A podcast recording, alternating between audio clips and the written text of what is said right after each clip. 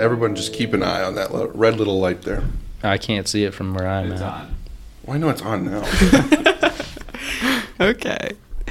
Let's see. Short kings. What's that? What? Sorry. Oh, what? What? What? Well, oh, no, I can't see the light because okay. I'm short. Oh, I see. Yeah. See the light. That's okay. I heard short canes. Short kings. kings. Short, short kings. kings. Rise up. You know what they say about short kings? That's actually That's our thirty-second ad read right there. That's a deep cut reference to season one. Yeah. It, mm, ma- it made the blooper sorry. episode. It made the blooper Wait, episode. What? Yeah, I haven't listened to season one. I'm sorry, guys. Uh, season one bloopers are pretty good. Okay. Season one bloopers were the best. Mm-hmm. So if I listen to season one bloopers, is that all I need yeah. to? Uh, you well, and Christy. Oh, oh I, yeah, I should one? listen to Christy's yeah, episode. Christy was yeah. season one. That, yeah, was that, that was the best one. Mm. Welcome back to the Entertainment Inquisition. I'm your host, Allison, and today I am joined by Brady, James, and Jared. Do you guys want to say hi, introduce yourselves? Hi, I'm Brady. Hello, I'm James. We are from the Armor of Light podcast. I'm Jared, and this uh, introduction is brought to you by Great Value. Why get it at full price when you could get it cheaper? All right. So, um, as I promised earlier in the season, I was going to be inviting the Armor of Light guys onto my podcast to talk about Father Stu. So, Father Stu came out last year um, in like November. Do you guys remember? No, last year in April. Earlier than that. Yeah, it was last spring. Yep.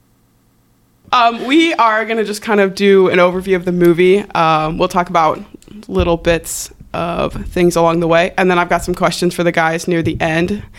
But so we're going to start out. Uh, Stu is a boxer, um, kind of killing it in the ring, but also kind of getting killed in the ring a little bit. The doctor tells him, let's not keep boxing. His mom also says, let's not keep boxing. Um, but he's kind of upset about it. So he goes to church, is drinking, I think his brother's grave there, um, and then punches a Jesus statue, um, gets arrested. Pretty great. Yeah. Then he decides immediately after that he's going to be an actor and move to L A. Um, have you guys ever considered just punching a Jesus statue, moving to L A? I I go back and forth every day. I think so. Okay. Not at all. That's not true. I'd have to be in a really low place to move to L A. Yeah, that's really the more yeah, punching the Jesus thing. statue is kind of understandable, but the moving to L A, that's Ugh. I don't know. Ugh, yeah. Can't do it. You're desperate at that point. But he's determined to be an actor. He gets a job at a grocery store. Maybe it's Great Value. I'm not sure. I don't think it was. You don't think it was? No. Okay. Not, not the way that their service was. But he's behind the meat counter, sees the most beautiful girl in the entire mm. world, mm. Um, and follows her to church. Um, then when he's there, he's talking to her. You know, he really wants to go on a date with her. She's like, I won't date you because you're not Catholic. Kind of rude on Cam. It's not Cameron. Carmen's part. But then she also, I think this is like my, we'll talk about this later, but my favorite line, she's like, well, I'm a Catholic girl, so no sex before marriage. And then he's just like, isn't that what confession's for? um, so we'll talk about that in a little bit, unless we want to talk about it now. We could talk about it now. You want to talk about it All now? Right, sure. Yeah. Okay. So I guess, yeah, a little bit, what is the Catholic understanding behind abstaining from sex until marriage? Um, and then also the line about, like, isn't that what confession's for? Maybe talk a little bit about um, why we don't, yeah, why we don't believe in just sinning and then going to confession, why we actually strive for virtue. Whoa. Okay. All right. All right. All right. So which one do we want to unpack first? Uh, abstinence? Yeah, yeah. It's always it's always good to start off like a uh, podcast with sex. Mm-hmm. Um, it really breaks the ice. Just realized what I said. Oh, this is just like this busting nuts.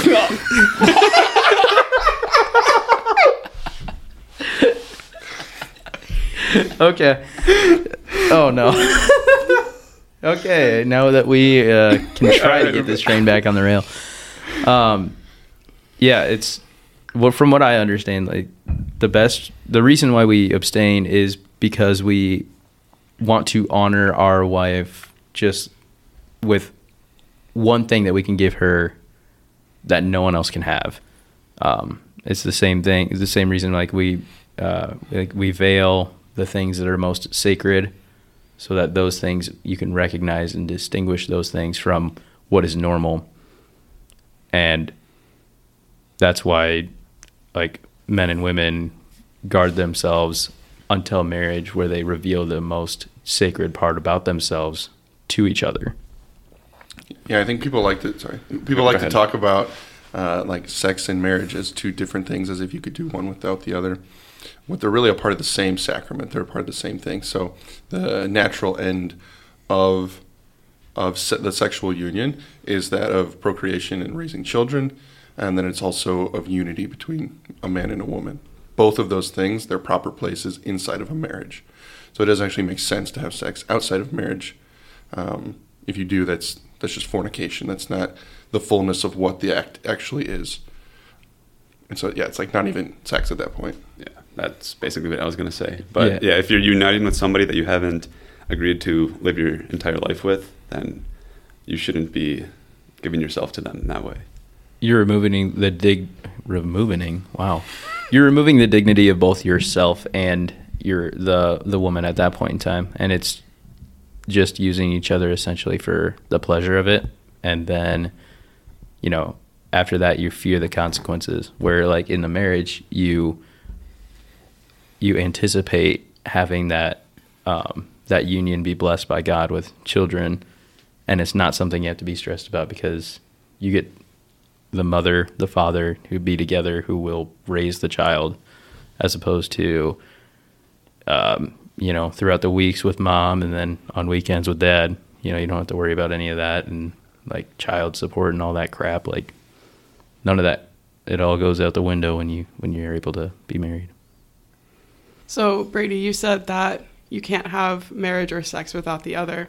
So kind of a niche topic, but what do we think about Josephite marriage? Uh, that is the idea of people getting married, um, and then they abstain from sex in their marriage, as like Mary and Joseph did. Mm. I don't think that that, I, that technically can be blessed as a marriage, because so consummation is, is part to, of the sacrament of marriage. So my understanding is that the marriage is valid, but it's not consummated. I don't actually know. It's still a valid one, because if we say otherwise, then Mary and Joseph weren't mm, married. Fair enough. That's, that's not true. So they, they were, were married. married. What? Yeah, they were quite married. They no. were quite married. Yeah.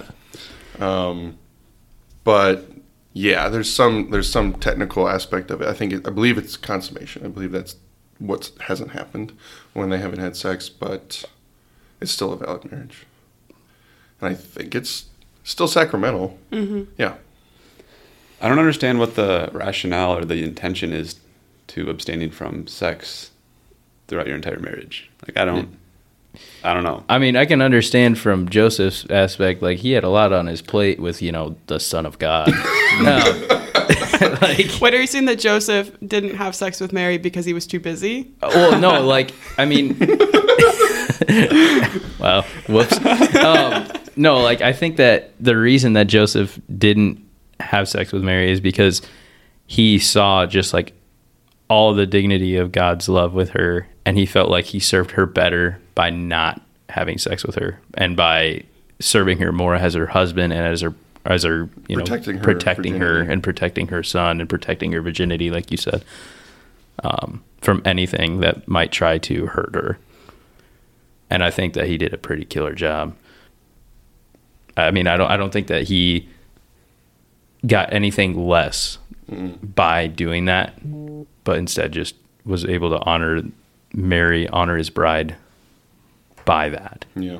So then second was the confession one. Oh, yeah, confession. I guess in order for confession to truly, uh, for confession to be valid, you have to actually be sorry. And if you aren't sorry, then why are you going to confession in the first place? It's not just a vending machine where you like put in a couple bucks and then you're forgiven. Mm-hmm. So, I don't know. It shouldn't be seen as a transaction. And yeah. It sounds like in that scene in the movie, he views it just as a transaction. For sure. They talk about it later in the movie also, um, when he's like actually going through R C I A. Uh, he has like a class on reconciliation, and they talk about imperfect or perfect contrition. Um, imperfect being, I'm sorry because I might get in trouble or because it was against the rules. And then perfect contrition being, I know that this actually hurt God and I'm sorry because I love God. Um, so that could also be another thing too. Like, yeah, he could say confession, you know, after having sex, like go to confession because he like realizes he broke the rules, but not because he actually understands um, this is something that hurt God or the people around me. Mm-hmm. I think if you're going into having sex before marriage, knowing that I can just go to confession afterwards. Like if you if you break a rule and then realize afterwards, oh, shoot, I broke a rule and I need to go to confession. I think that's different than knowing I'm intentionally going to break this rule because I know I have an out. Mm-hmm. Mm-hmm. That's presumption, and where you get into, um, yeah, where you don't have that contrite heart because you knowingly did something wrong to, and used confession as an out. And again, at that point in time, you don't have a contrite heart. And I guess I don't know what the the true cure is for that. Eventually, I think down the road, you're able to be like, like. If you have a contrite heart and you're working towards forgiveness, like you can find that ability to go to con- bring it in confession and like have a an absolution from that. But that's a really, really no-no sin as far as what I know. All right. Well, moving on. So, you know, he talks to Carmen, decides he's going to become Catholic. Um, I think mostly for the girl at the beginning. Um, but I think as he goes through the process, starts to become something he actually wants to do for himself. Uh, he gets baptized. I the one question I have, why did he take his shirt off for a pour over the head baptism? Because like, it's a Mark, Mark Wahlberg movie. I mean, okay. It was like really awkward. Like he kind of like seductively took his shirt off in church and then like got baptized. It was kind of like, uh, does that happen? I, Didn't he like get in a tub? Or no, something? no, he just no. pour over. It was like pour over the head. I think that they definitely could have done something better with that. Maybe mm-hmm. like used the like shirt taking off. They, they probably could have done something symbolic with that to represent like the like cleansing of sin and how, mm-hmm. you know, something like that. But I don't think they really hit at that. Like you said, it was more of like the, you know, let's groove tonight, kind of taking your shirt off. Well, I was like, to give the movie credit, like this was not a, a scene of a good baptism. Like, yeah. Like it was. Was it? I, I it, guess I forgot. Well, also, he was still doing it just to get the girl. So, of course, that's what he was doing. He would obviously take that as an opportunity to flirt with the girl. Uh, is that still his intention at this yes, stage in the yeah, movie? Yeah, definitely. Okay. For sure. I forgot, I forgot yeah. about like what point in time. So it's not like happened. The movie's claiming that this is a this is what baptism looks like. Well, it's also for an adult baptism, not at all what it would have looked like, because in the movie, like the chronological order of the movie, it takes place before Ash Wednesday, when traditionally him as an adult should have received all um, his sacraments of initiation, so baptism, confirmation, First Eucharist, um, on Easter Vigil, with like, you know, all, like in a big tub fountain type thing. Like it should have happened then. So it's kind of weird that it happened before all of that, because he technically should have been baptized, confirmed, and received his first Eucharist all in the same time, which probably is what actually would have happened in the real like Father Stu story. But that was, yeah, one of the places where Catholicism is not actually accurately depicted there, because it wouldn't have happened then. And it probably, it, yeah, would have probably been a full immersion baptism, or not full immersion, but like he's actually, you know, in a fountain of sorts. Hmm. What about those one, like, churches? This is just going off a little bit. Like, those churches that have a baptismal font that's basically a bowl. Like, how do you do a full immersion My for adults? My church at home, we have, it's kind of like a fancier bowl. It's like, it matches, there's like woodwork on it, and it sure. matches the woodwork of the church. But it is for, like, infant baptisms. But at Easter Vigil, we get, like, one of those big like koi pond pools that you can get at like Menards, you know? Oh, okay. And then we like decorate it really nice, and it becomes like the baptismal font for Easter Vigil, because you do need something bigger. Okay. So it still has holy water. And they still do full immersion?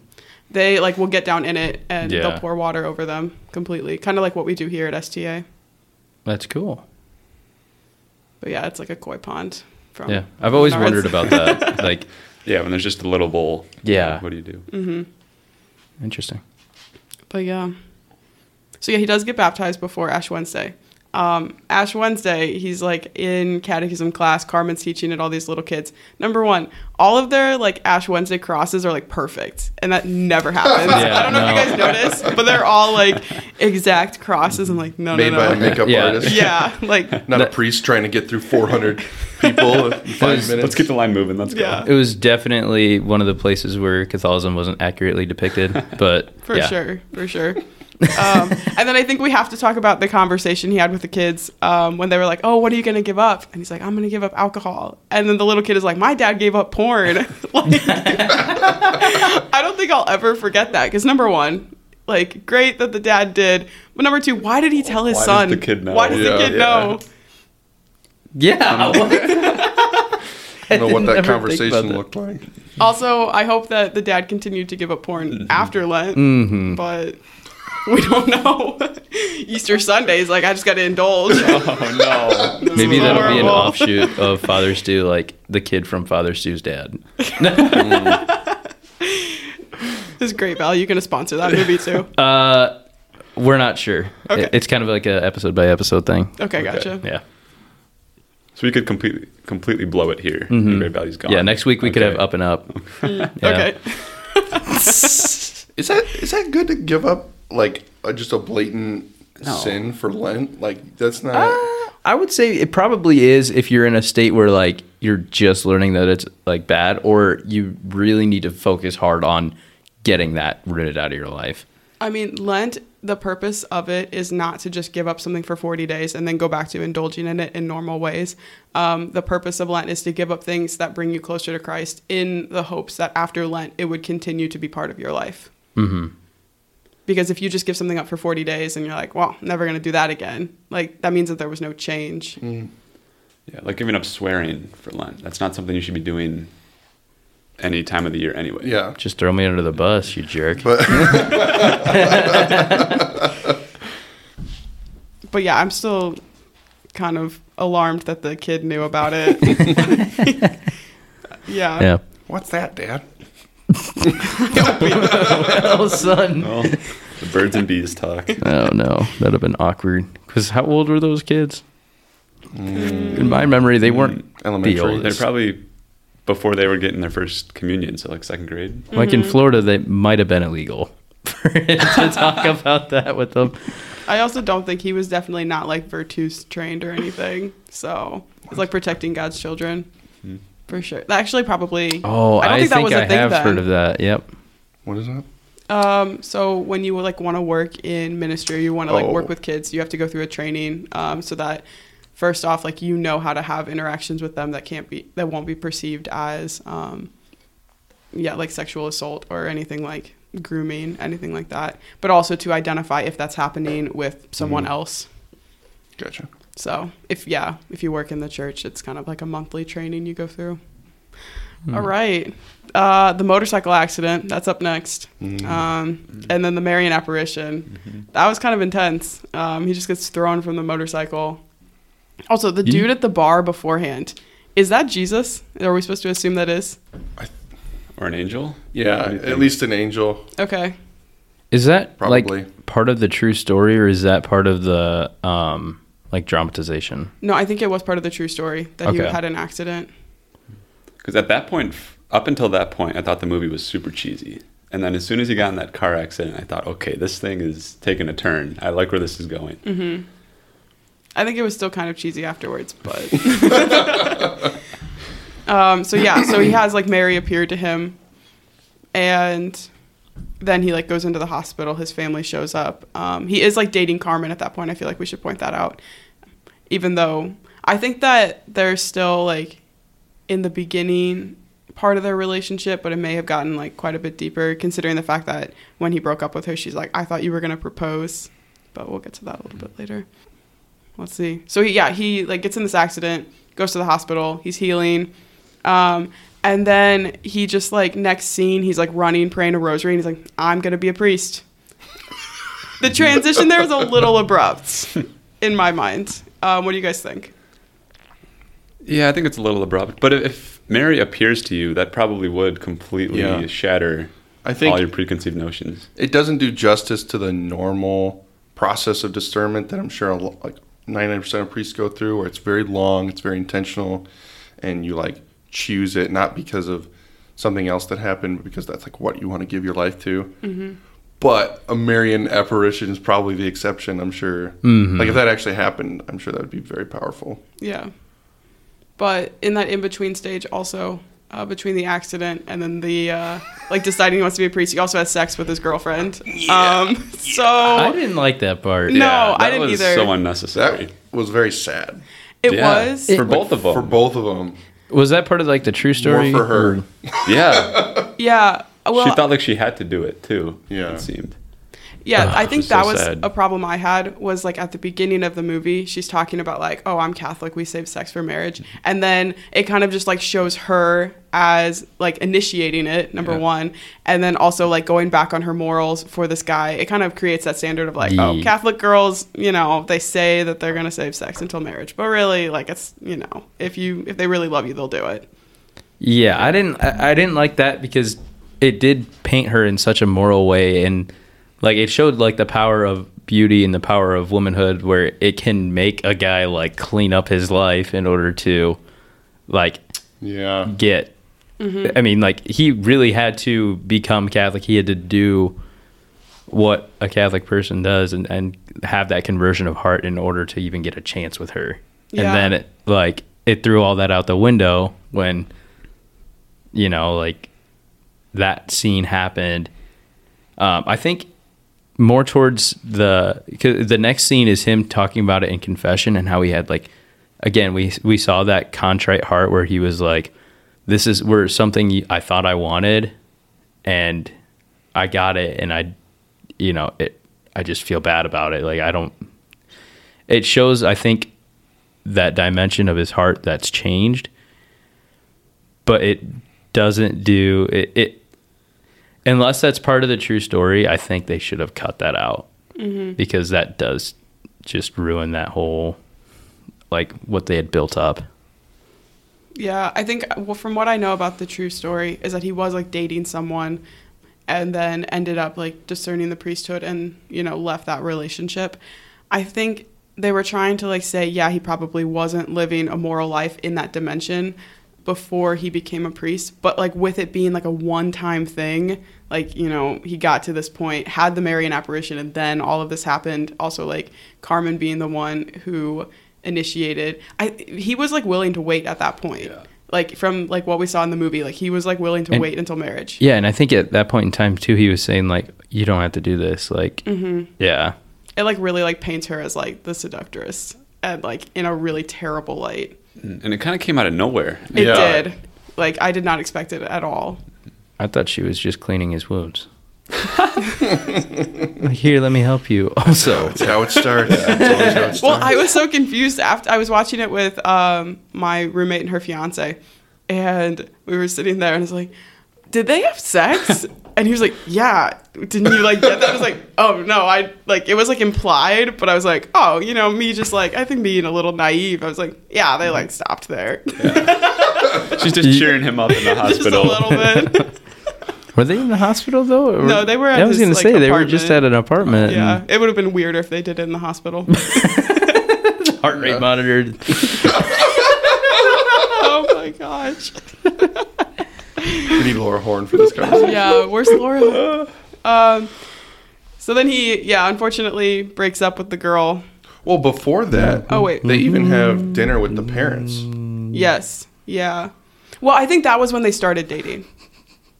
Like, no, no, no. Like, well, maybe. Well, I think was, that was like throughout the process, like when he was still going he, through R C A, he hadn't. He been, had some of his crap together by the time they had dinner. Yes. Mm-hmm. Yeah.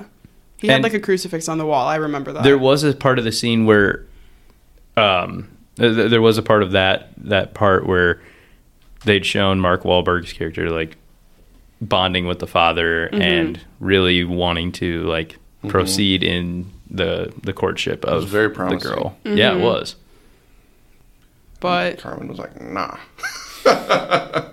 Well, no, yeah, they go to lunch, and he's like, I'm going to be a priest. She's like, I thought you were going to propose. Like, that is a complete one eighty from where they were. Um, kind of hurts to be Carmen. Like, I mean, honestly, if you like have that like idea in your mind, you're like, oh, this is going to lead to marriage. And then suddenly he's like, yeah, no, I'm going to be a priest. Especially if you'd saved like yourself up until that point. Yeah.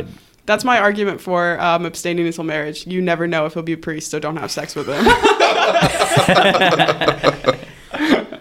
It's true. It's true. Mm-hmm.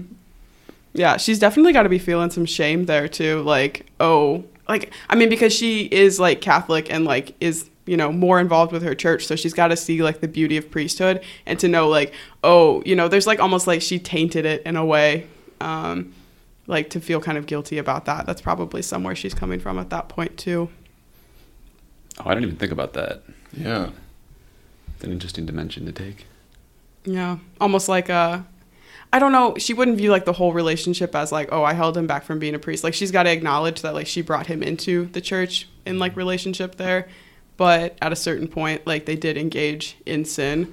And then he comes and says, you know, I'm going to be a priest. She does make a comment too. Um, he's, she's like, you know, celibacy is like no sex for life. And he's like, yeah, like, you know, you showed me I could do that. And she's like, no, I showed you, you could wait. Not that you could like abstain from that forever. Maybe a little bit of guilt there. Mm-hmm. Poor Carmen. And then he tells his parents and his mom's like, for Halloween. He's like, no, for real. And then his dad. Okay, yeah, we'll talk oh, about it. I love his dad. His yeah, dad. So great character. Mel Gibson is phenomenal in that movie. Mel Gibson. Mm-hmm. Yeah. He directed it too, didn't he?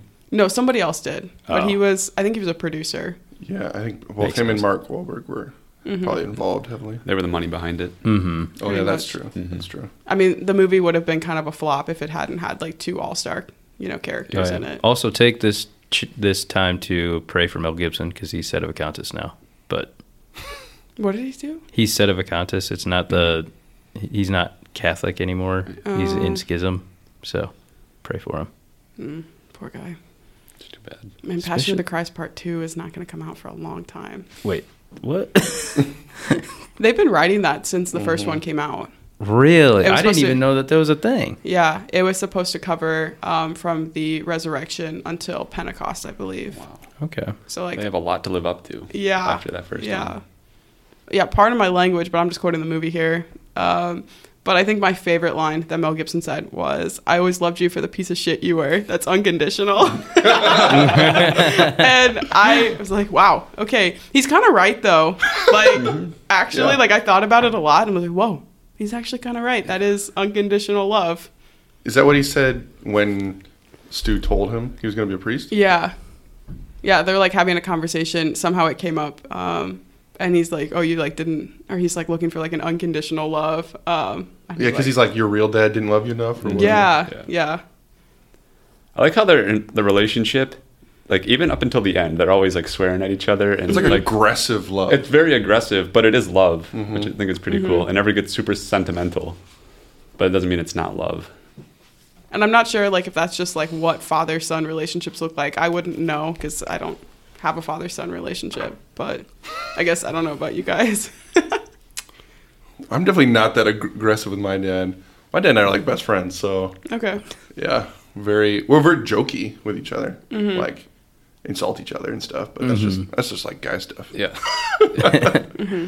But like we would, I mean, I would insult my dad in a way I would never insult my mom. Oh, for sure. Okay, but but Stu- insult in like a jokey way, not yeah. actually. yeah, try to make him feel bad. See, Stu in the movie seems to insult his mom and dad kind of the same, just a little bit. Mm, well, I don't, I don't, does he swear at his mom as much as yeah. his dad? I, I think almost more at his mom, but he like does it like actually from a place of love. The mom tosses it back, though. She does. So, I think you, yeah. I think it's just their family dynamic. Mm-hmm, like, yeah. they're a very broken family. I, I don't know. I really liked the realness of the movie, how it just showed mm-hmm. the raw, just swearing and how broken everyone was in that movie. It wasn't a typical Christian movie where they completely steer clear of language and, oh, everyone's going to be happy once he becomes a priest. Mm-hmm. Mm. Okay, now he's going to seminary, but first he got rejected, so he just shows up at the uh, the priest's office. Totally how it happens. Bishop's office. Yeah, uh, I don't know if it was the bishop's office. Wasn't I don't. It? I don't think he was the bishop. Ooh. I think he's like the vocations director. Fair enough. Or the, I apologize. The what's it called? The guy who leads the seminary. Um, with an R. Head the rector. Rector. He could have been the rector of the cathedral. Like, so he was like the bishop's like mm. second hand man, right hand man. So he shows up there okay. and he's just like, let me in. I don't think that's how it works. Um, also with seminary, your application is not a piece of paper you filled out and a handful of cash. Like, from what I know, there's like psyche vows, like tons of letters of recommendation, countless hours of interviews. It's not that simple to just show up and say, I want to be a priest. It's not like a college application. No. Yeah. I mean, I remember my Iowa State application, and I filled it out, and then immediately as I click submit, there was like the confetti, and it's like, you got in. Yeah. Like, cool, great. Your check cashed. You're in. Mm-hmm. Yeah. Um, and then so he somehow wait wait wait. wait wait oh when they were when they were talking, even though it's not realistic. Mm-hmm. But the bishop, not bishop guy, was like, mm, we don't want your people. You know, it's like there was very uh, surface level rejection. Mm-hmm. I wonder if that happens in like seminary applications. Yeah, a little elitist, maybe. Yeah. I, like if some guy, mm-hmm. you know, some boxer is beat up yeah. and clearly has lived a life not, you know, not well or morally. Mm-hmm. You know, right. I think. From how the movie showed seminary application, like just saying, this is who I am, here's some cash, them saying, oh, we don't really want you in here, kind of fits yeah. in a way. Yeah. But like in the actual seminary process of like getting in, no matter what your past was like, they are doing like psyche vows. They're interviewing with you. They're like seeing like really who you are as a person. Mm-hmm. Um, so I think that that surface level, like we're going to reject you based on like who you are, where you came from, is actually not present in, or at least I don't know, in seminaries. But I think because they have such an extensive process, you really are seeing the whole person. And I love to believe that our priests are really like looking at the whole person and want good people to be priests. Mm-hmm. So they're not going to like reject someone based on, oh, you come from this town or you used to live this kind of life. Because if we did that, nobody would be a priest. Yeah. yeah. Mm-hmm. But I think it is easy for priests to see somebody applying and kind of be afraid that they haven't truly given up their past life. Because the bishop, or whoever he was in the movie, he does have to protect the church. Mm-hmm. Mm-hmm. Like, he shouldn't, if the person hasn't turned away from his past life, it could be scandalous to the church if Stu was allowed into the seminary, and he shouldn't have been. Mm-hmm. Yeah, you got to make sure that he's not on just like a... like a spiritual high and then turns right up, like right back too. So I think, well, I mean, the four years of formation before you even get into major seminary is probably a great amount of time to see. Um, like that is why, so there's minor seminary, which is if you don't have a college degree, you go for four years and you get a degree in philosophy, you're living in an intentional community, you pray every day, go to mass every day. Um, and then after those four years, you discern, do I want to go to major seminary? And then major seminary is an additional four years where you're actually like learning like how to say the mass, like actually becoming a priest there. So the first four years of formation is like, it's not guaranteed, oh, I'm going to be a priest. They're actually just like trying to like discern slowly over time, but there's like not a lot of pressure to say you have to go to major seminary if you joined seminary right out of high school, you know? Um, and if you do have a college degree, then it's just two years before you go to major seminary because you've taken a lot more time, like you're a little bit older. But I think that thinking that Stu is just on a spiritual high, like if he wants to join the seminary, it, it'll like wear off within his first year of being there. And if he continues to persist and like is still wanting to pursue that, like that four years is a great time to see that change. Yeah, but the bishop also has to take into consideration, I think, the resources that go into that one year mm-hmm. and like make sure that this guy isn't going to just be a one year guy and drop out. Mm-hmm. So I think that also is part of the consideration. He's roommates with the uh, uptight guy. the I just, real Catholic. The real Catholic. Yeah. He actually, by the end of the movie, became my favorite character. Um, but I'll, we'll talk about that later when we get to the end. Fair enough. Um, but yeah, he was like super uptight. I remember the first time Stu came to mass and he's like serving. He's, you know, up at the front. He's like rolling his eyes at him and he's like making snide comments, you know, like, oh, you need to sign up to help us out. Um, and then, of course, he, like, walks into his dorm room, and it's got to be that guy that they're roommates with. I I loved when he's, like, up in the middle of the night, like, how do I ring the bells for tomorrow? And I, I was like, I bet that's not what seminary's like. And then I've had it confirmed that's probably what seminary was like. I really liked that scene. Yeah. It shows, like, he he's taking it seriously. Like, mm-hmm. he really wants to do the tiniest little thing. but he sees it as the biggest thing he's ever done. Mm-hmm. You know, that's, yeah. that's cool. Yeah. They also, they play a lot of sports, and I know for a fact that that is what seminary is like. Lots of sports. Yeah. The guy, the uptight dude, he does not play with them. Um, but he like says at one point, you know, Stu invites him, like, do you want to play with us? He's like, I don't know how, um, because his dad just like wanted him to be a priest from a young age. And so he felt like he had to like fit in with that. That was kind of an interesting um, idea to look at. Do parents raise certain kids to say, like, oh, you are going to be a priest, so I'm just going to make you into, like, the perfect kid, not teach you anything fun or let you, like, have a, you know, childhood, basically, to become a priest? That did make me kind of, like, reflect on, in my future family, like, do I hope to make sure that that's not, like, a pressure that I ever put on, like, my kids, like, hey, uh, you can be whichever you prefer, like, or mm-hmm. whichever you feel called to, I guess, because I've known people who felt like they were like pressured into that. And I know people who have like never been even given the offer for that, like who were like, oh, I had to start figuring this out in college. So mm-hmm. yeah, I think that that is something that you have to, like, a balance you have to strike with as a parent. Yeah, it seems like his parents had such a flawed view of the priesthood to begin with, because they were equating, they were making the distinction between having fun and being a priest, and there was no overlap between those two things, and that's just simply not the case. Mm-hmm. Yeah, I can only imagine it was probably like a status thing, you know, like they wanted their, their son to be the priest. Mm-hmm. And I'm assuming because he Father, served... Son. Father, son.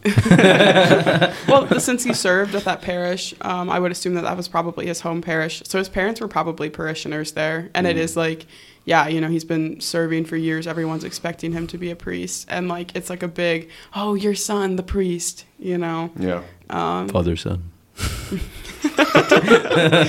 But I think... I mean, for some families, you look at Stu's family, and they're, like, almost embarrassed mm-hmm. to have a son who's a priest. Um, I think those are two, like, completely opposite ends of the spectrum. There's definitely, like, a, oh, I'm, like, slightly, like, weirded out about my son being a priest, but also, like, it's really cool, um, like, want to support that. So I think that they didn't really capture that, like, middle ground. It was very much, like, here are the two extremes of what Catholics could be like if their son was a priest.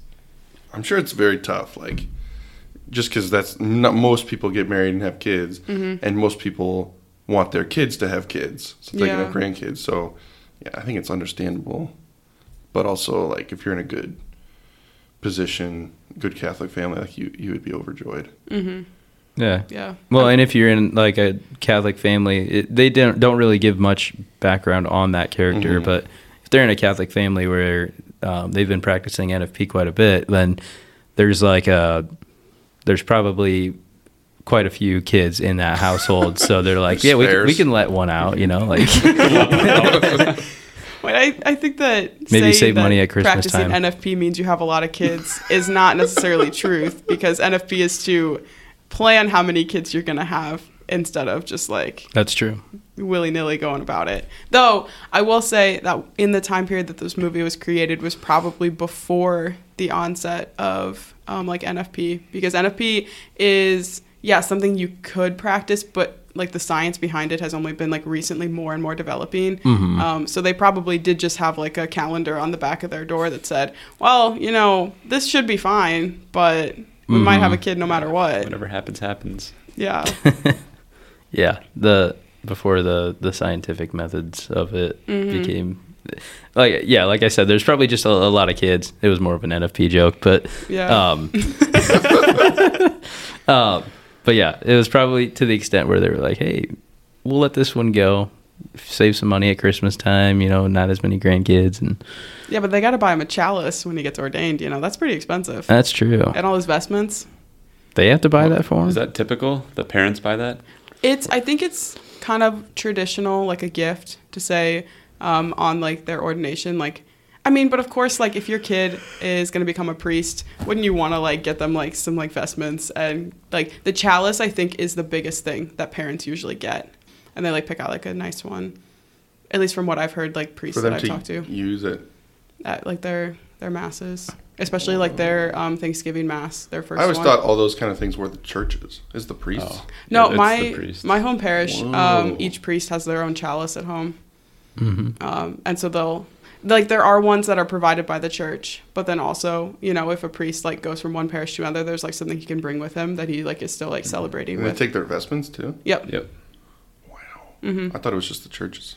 No. They're just like, oh, like I figured priests would get get moved and be like, what are my vestments gonna be like? No, they, they usually yeah, bring them. Yeah. They bring them with them. There will be like vestments that are specific to the parish that like the parish owns too that they can wear. So, um, and then also like diocese wide kind of things.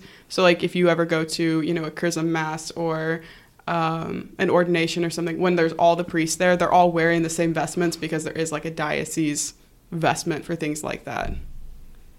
A priest's warehouse. Mm-hmm. For sure. You can you can buy like clerics investments anywhere. priest supply dot com Priestly, priestly surplus. Well, the Catholic supply store in Saint Louis that I really like, it's massive. And they have vestments in there. You can just go and buy vestments if you mm. wanted to. Not that you should, but like you could. Make the most realistic Halloween oh, costume. Yeah. Mm-hmm. For sure. Accidentally become a priest. Well, now...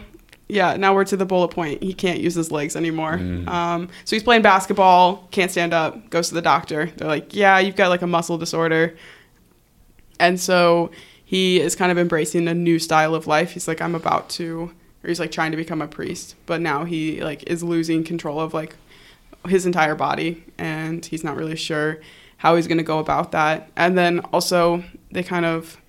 Yeah, at one point they say, like, they basically kick him out of the seminary and they say, like, we can't ordain you because we feel like you're going to disgrace the sacraments by not being able to perform them correctly.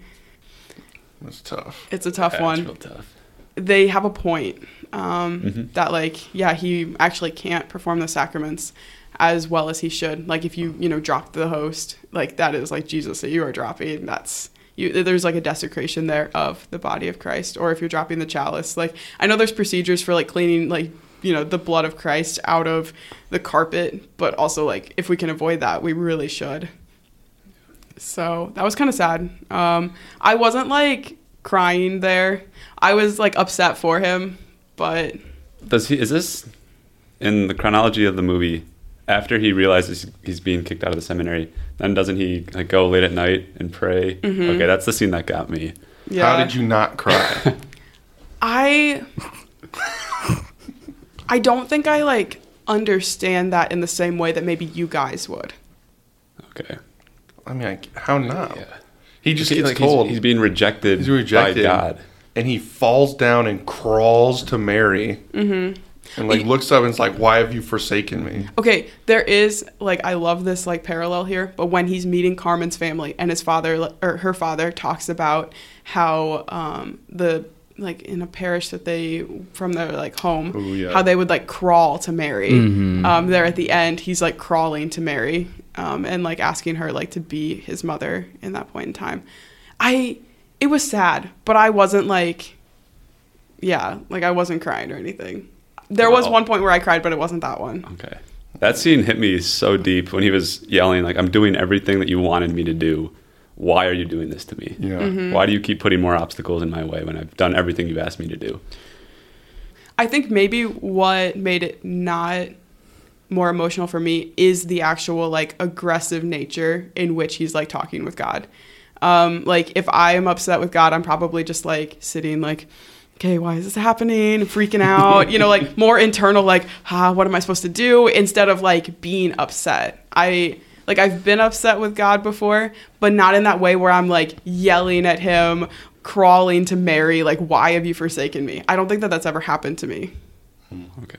And that's probably because you can use your legs. Whoa. Whoa. Okay. Oh. Oh my God.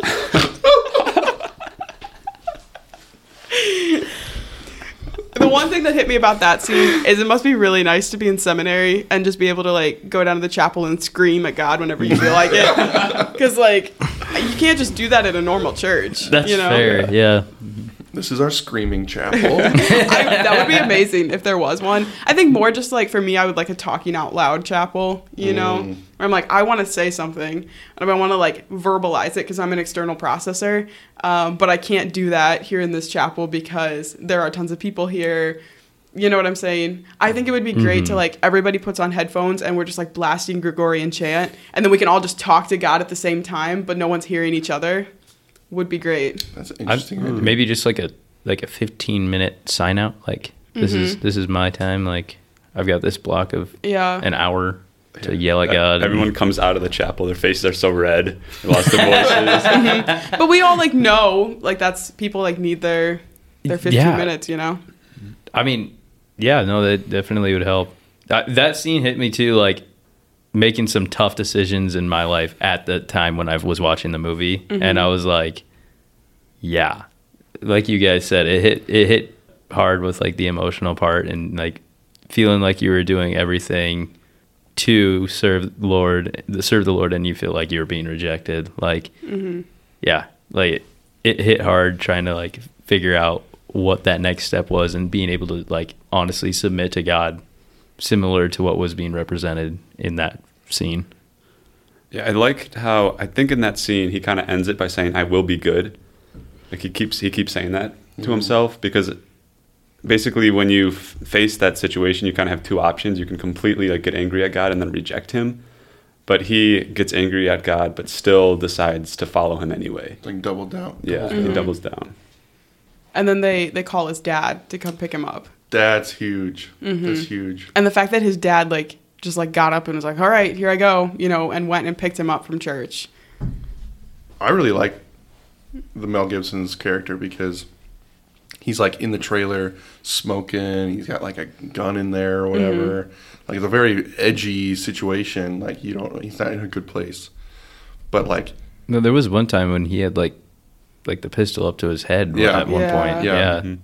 But like rec- seeing his son in trouble or like in need, boom, instant change. Mm-hmm. He's like trying now.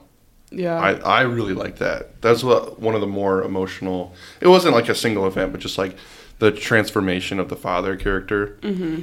was huge. It, I think like that call to fatherhood, and it kind of played yeah. on the, the fact that there was a brother beforehand mm-hmm. that had passed away. Like this father was saying that he wanted to take like make sure that this son was able to do all that he could mm-hmm. and not fall away like his other son had like when he had died. Yeah.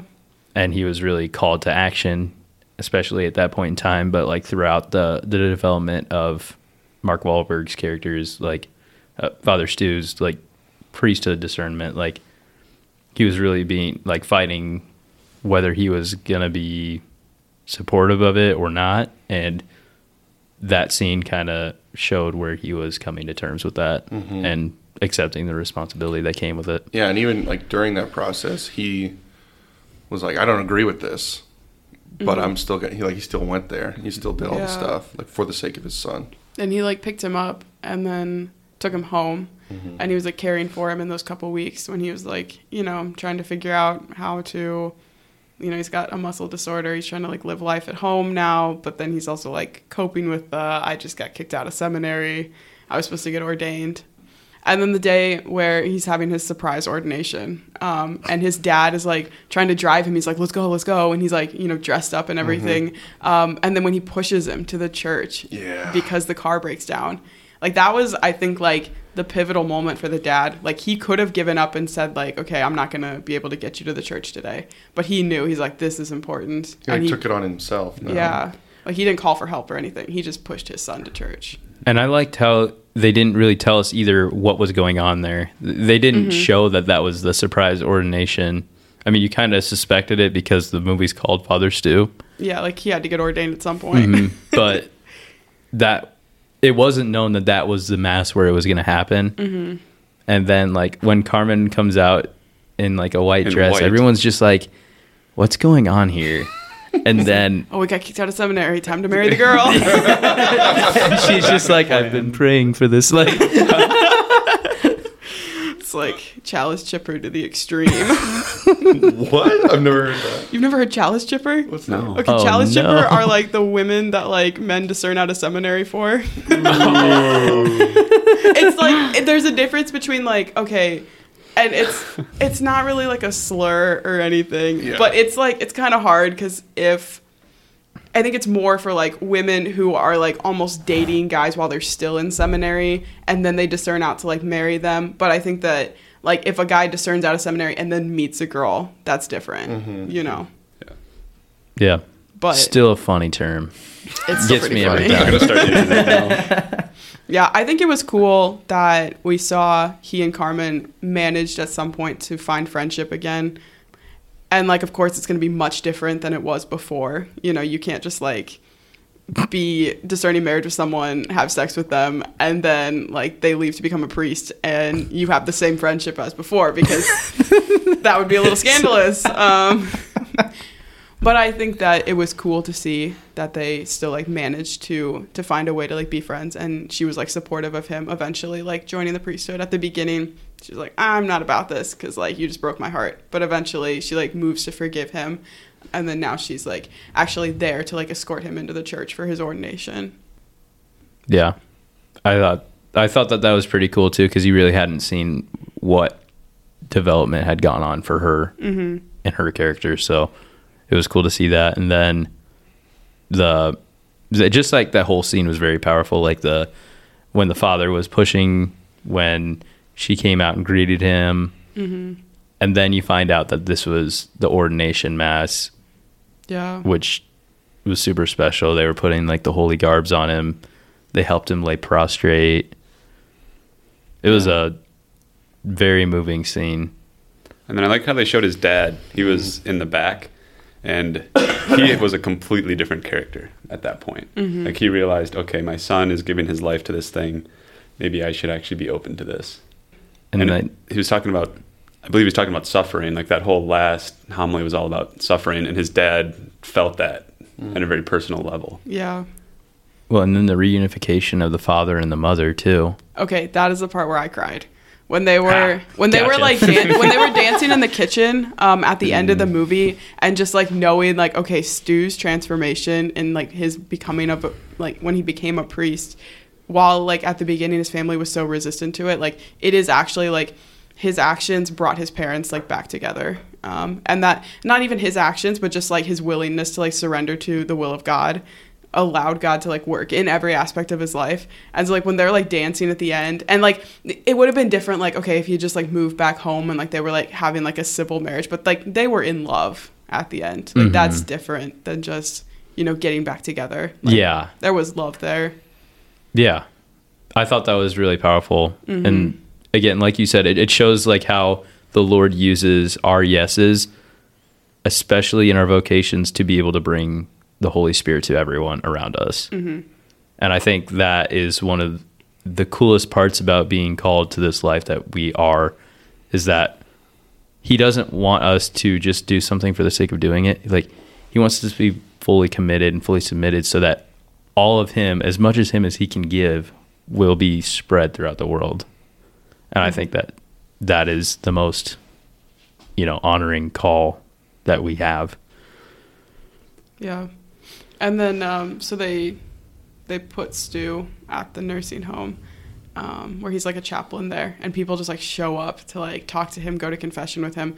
The part at the end where the uptight dude comes back and goes to mm-hmm. confession, that was, like, the biggest transformation I saw of, like, the whole movie. Because he goes from, like, super uptight, like, I'm going to be a priest, I don't like Stu at all, to he's, like, coming to Stu to, like, ask him for confession. And he's, like, telling him, like, I never wanted this. This was, like, always what my parents wanted for me. And he's, like, I want a different life. And he just, like, gives, like, finally, like, a surrender of, like, finally he's not living for what his parents want. He's, like, this is not what I want.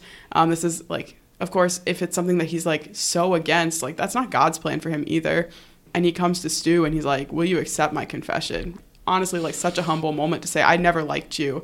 Um, I never thought you would be a good priest. And here I am asking you to, like, forgive me of my sins in, like, the person of Christ. At that point in time, was the uptight dude ordained or not? I don't think he, I think he may have, like, left seminary. Yeah. Okay. Because I thought that he, I thought that Father Stu said something about, like, this is the life that, regardless of, uh, you know, what has happened, mm-hmm. this is the life that you have. Like, go and take it, something along those lines. And I believe... I think it was like, this is the only life you have. Like a YOLO. Like, don't live for other people. Well, and I... Live for God. But at that point in time, didn't he have like already, wasn't he like wearing his, his collar and everything still? No, he was just wearing like a sweater. Hmm. I don't think that he, well, you can wear a collar when you're in major seminary. So that's why it's like sometimes confusing if you see a seminary and you're like, oh, maybe they're a priest. No, they're not. Don't ask them for confession. Yes, don't ask mm-hmm. them for confession. Yeah. They want to give it to you. They can't. You can actually ask anyone for confession. You just can't receive um, absolution from anyone. So mm. I could confess my sins to you guys, but you could go tell people about it and nothing would happen. Awfully proudy of you. So that's actually what the next episode's going to be, just like a public confession. I'm sorry for these last however many episodes. That'll be our next blooper episode. But going back to that other, uh, the, the really going back to the really uptight priest. There's that mm-hmm. or seminarian. There's that scene where they go to the jail, mm-hmm. and mm. he tries to preach to all the inmates, and they aren't having any of it. And then Stu goes up there and starts talking the way they talk, and actually relates to them. I thought that was a really cool scene, mm-hmm. and I think there's a quote that said um, he's preaching the gospel from the mouth of a gangster. Yeah. Which I thought was really cool, because with that uptight guy, he's so unrelatable to majority of the world. But God calls us to be different. Like, he created us each differently to show his love in a different manner than I'm called to show. I'm called to show love in a different way than you are. And I think that really showed up in that scene. Because mm-hmm. Father Stu's background was way different than anybody else's. And God was using that. Not necessarily saying that his background should be completely forgotten, but it's through his upbringing that he is able to evangelize to other people that nobody else could reach. Mm-hmm. So I just thought that was a cool scene. I, it was, yeah. yeah. Yeah, it does show that uniqueness that God has for each of us that fit into a niche, different part of his world and part of his plan. Well, that's the movie. I just have a couple questions for you guys, like specifics about the movie. Um, so the biggest thing is like the Marian apparition. That is like what gets him to like change his life around. He's like, I'm going to become a priest. And like as women, we see like Mary as like an ideal um, who we're like, you know, trying to emulate in our like daily lives. But how does like Mary speak to you guys as men? Or like what is um, a relationship between like a man and Mary? She's comforting, okay. I think. Like a, a very motherly figure. Um, I just feel like safe when I'm praying to Mary. I don't know about. Yeah, I'd guys. say doubling down on that. I'd say like the the maternal aspect where, you know, she takes Stu into her arms and starts like cleaning his wounds and stuff like that. That was like powerful because it was exactly what a mother would do in that situation. And like she felt like rejected by him and still like was doing all this for him, like mm-hmm. because she wanted him to be saved and wanted him to turn to her son. So I think that like that's what she does for all of us. She just got the opportunity there to do what she did. Yeah, I think uh, most guys, if not all guys, um, just like dream is to lay down their life for like the feminine. Like, that's why we do everything, pretty much. Like, mm-hmm. just like Christ laid his di- laid, sacrificed himself for the church, like we want to sacrifice ourselves for the church or a woman. And I think Mary represents, like, that ideal woman. So she's the perfect woman. And so, like, she's just, like, kind of the source of all motivation, in a sense, or all comfort, mm. I think, for a lot of us. Cool. So if Mary appeared to any of you and said, you should be a priest, would you? Yeah. Yeah. I okay. mean, I mean, I just want to check. That will be done. Yes, um, Mom. Yes, Mom. Yeah. And I think just like something, I, we covered a lot of the stuff I wanted to talk about already, just kind of throughout the movie. Um, but the biggest thing I think the movie does really well, despite like its shortcomings about like maybe inaccuracies um, and like being kind of cheesy there at the beginning. I think what it does a great job of is showing that like priests are human, mm. which I think our world, especially in the light of like the sex abuse scandal, um, so many different things, they forget that priests are still human. Um, but there is a level to which priests are representative of the church. So they're kind of like held to a higher standard, but they still like have those human tendencies. Do you guys have anything you want to kind of like add to that, talk about that? Yeah, I think maybe just because of our age, we don't have a full grasp of, like, because we didn't, we grew up in, like, those scandals, like, were in the past. Like, it's just a part of the mm-hmm. history. But for most people, like, let's say our parents or their parents, like, that was a huge thing that, like, changed what it meant to, like, be a priest, or, like, the standard or the, the brand of, of, like, a Catholic priest was tarnished. And so yeah. I think it's hard for us to recognize the impact of that. But I don't know, priests are kind of superheroes, so. yeah. Yeah, it takes a special laying down of your life to be a priest. Mm-hmm. I also, like, not to, like, diminish what, like, all those scandals and the people who were hurt mm-hmm. by it, but it just seems very dramatized. And maybe it's, again, like, our age and where we haven't experienced that. Like, it seems like it wasn't as, like, it wasn't, the way that they paint it in news media, it makes it sound like every priest was like that. Yeah. And so, like, on that note, it does show, again, that we are human and priests are human, and that they can fail just like we can. And they can turn away just as we can. It's just even more harmful when they do it, because they are, like the Bible says, they are teachers and they're held to a higher standard. Yeah, and I liked how it showed priests can have fun, too. Like, that's mm-hmm. one of the things I took away from the movie is they're just guys. Like, it was super easy to relate to them playing basketball or...